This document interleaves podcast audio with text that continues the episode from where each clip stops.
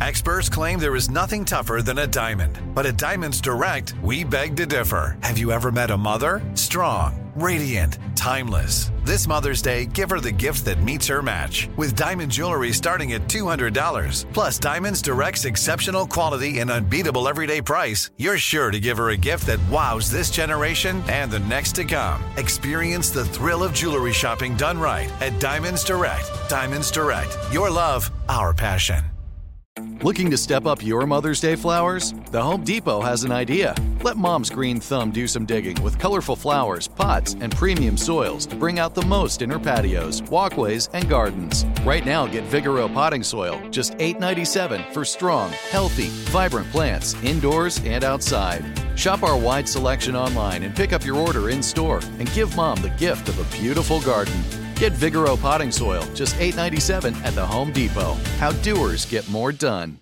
What's up? This your boy Lil Duval, and check out my podcast, Conversations with Unc, on the Black Effect Podcast Network. Each and every Tuesday, Conversations with Unc podcast feature casuals and in-depth talk about ebbs and flows of life and the pursuit of happiness. Unlike my work on stage, I tap into a more serious and sensitive side to give life advice and simply offer words of encouragement, yet remind folks to never forget to laugh. Every Tuesday, listen to Conversations with Unc, hosted by Lil Duval on the Black Effect Podcast Network, iHeartRadio app, or wherever you get your podcasts. Presented by AT&T. Connecting changes everything.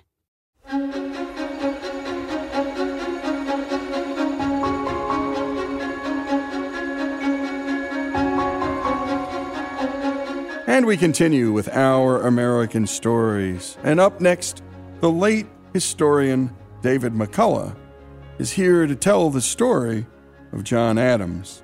And we want to thank the John Adams Institute in the Netherlands for providing and sharing this audio with us. This was a speech McCullough gave before he died in the Netherlands at the Institute. Here's David McCullough with some of his great storytelling about our founding fathers and why we must know our history. They weren't just like we are. We can never assume they were just. They were nothing like we are in many, many ways. And I, uh, one of the ways I tried to get inside their lives was to try and read not just what they wrote, but what they read. So I tried to read all the writers that Abigail and John read Defoe, Swift, Pope, uh, Cervantes, Shakespeare. And what's so fascinating is to see how often they are not just picking up ideas or turns of phrases, but whole sentences, whole thoughts that come word for word out of the, that English literature. When I say that some people write diplomatic history and some people write military history, I'm not saying that that's not the way to do it. Thank goodness they do it. Those are serious works by serious people about serious subjects, and they're important. They play a great part in the overall understanding of the past. All I'm saying is that's not what I do. And I, um, I also do feel that you, you must understand the, the chemistry of it. Uh, you can't possibly understand the Truman administration, for example, without understanding the nature of Harry Truman and of those people around him. Can you imagine two different figures in our story, at least, our history, than Dean Acheson and Harry Truman? Of course, the explanation is in both cases there was much more there than met the eye. Uh, I think you can't understand people unless you understand where they came from, where they grew up, the vernacular, the language, the uh, the things that the, the you know the sort of rules to live by taught to them by their parents. You know the old famous line of Harry Truman's, you, if you can't stand the heat, get out of the kitchen. That's a common expression in western Missouri. That's not Harry Truman.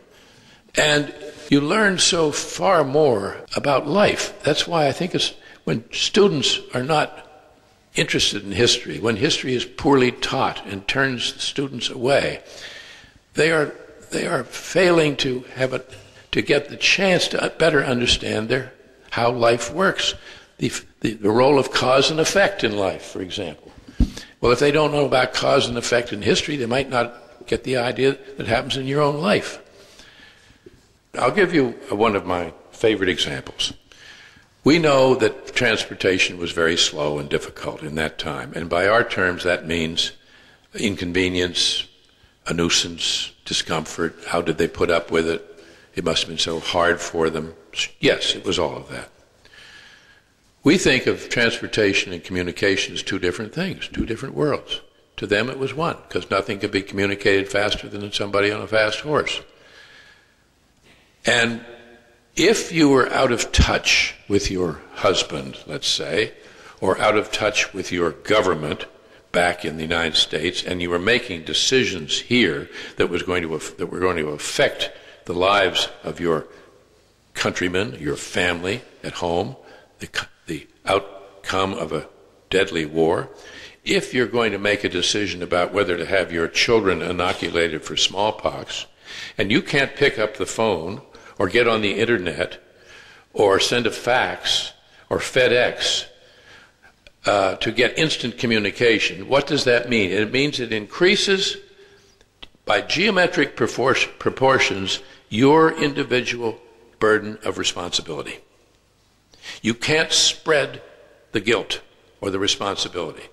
Abigail Adams has to decide I'm going to take my children in and not have them inoculated for smallpox, knowing that at best it'll make them wretchedly ill, at worst they might die from it, some of them. I can't call up my husband and say, Come on home on the next plane, we've got to do this together.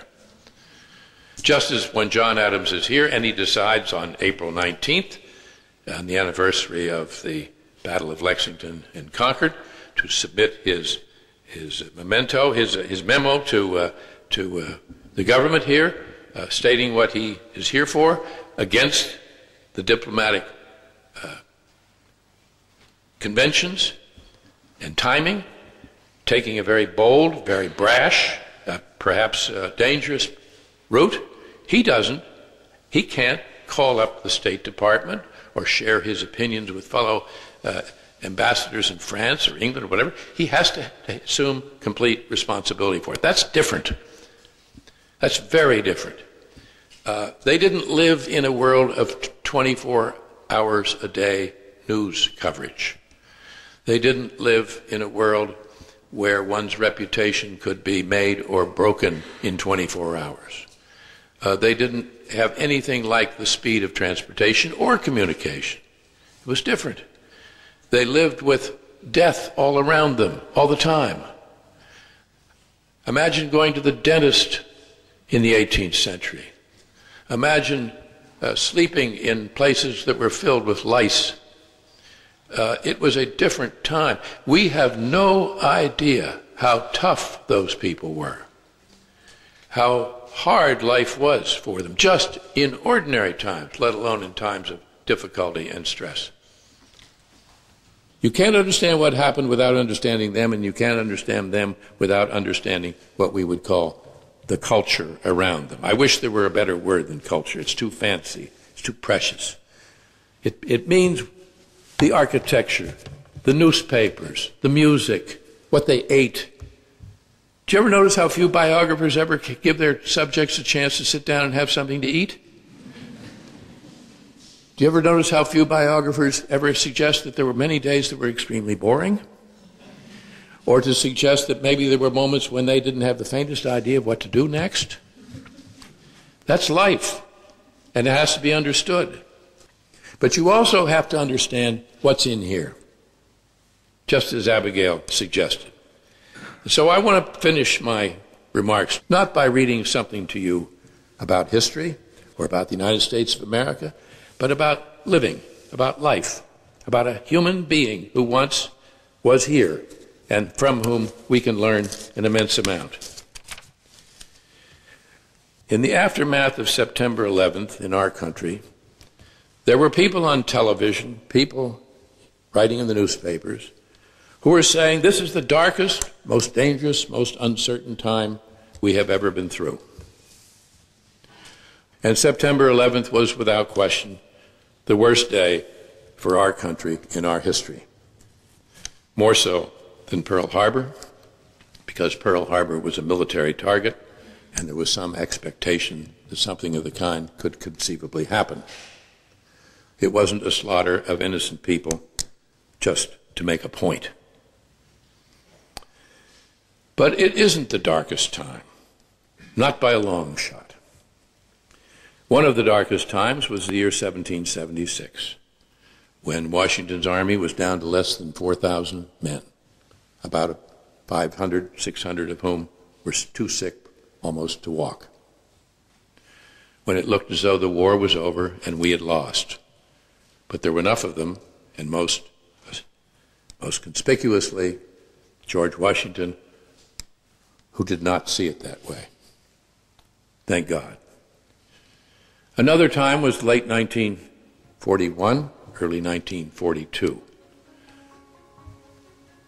when Hitler's armies were at Moscow, when Britain was on her last legs, when we had no army, our recruits were drilling with wooden rifles. That's all they had. Half of our Navy had been destroyed at Pearl Harbor. We had no Air Force. And there was no guarantee whatsoever that the Nazi machine could be stopped and destroyed. That was a far darker time.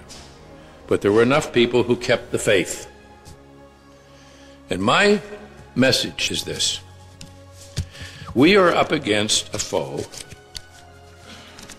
all of us, who believes in enforced ignorance. And we don't. And we never will. And you've been listening to the late, great biographer, David McCullough, tell the story of why storytelling matters, particularly the story of America and our history and the people who helped build this country. Imperfect people, all, and McCullough says that over and over again. We have no idea how tough those people were and how hard life was for them.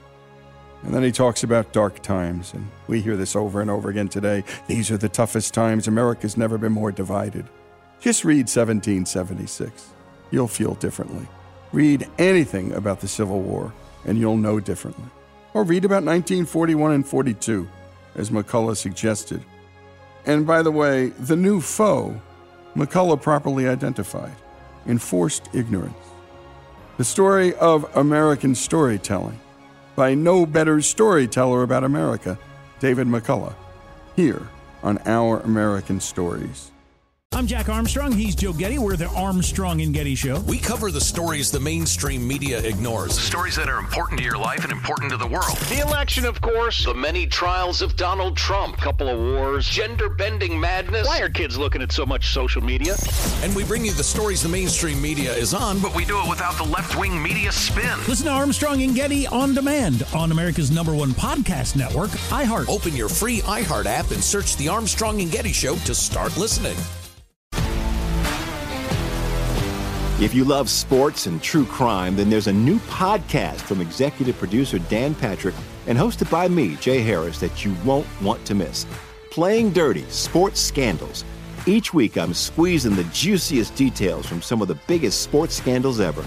I'm talking Marcus Dixon, Olympic gymnastics, Cain Velasquez, salacious Super Bowl level scandals. Join me on the dark side of sports by listening to Playing Dirty Sports Scandals on the iHeartRadio app Apple Podcasts, or wherever you get your podcasts. I'm Hannah Storm, and my new podcast, NBA DNA with Hannah Storm, chronicles my six decades in professional basketball. From growing up in the sport to becoming one of sports TV's first female broadcasters. Join me as I dig deep into the game's history, unearth some wild stories, and talk to my friends from the world of basketball, from Dr. J to Charles Barkley. It's been a wild ride, and now I get to take you with me.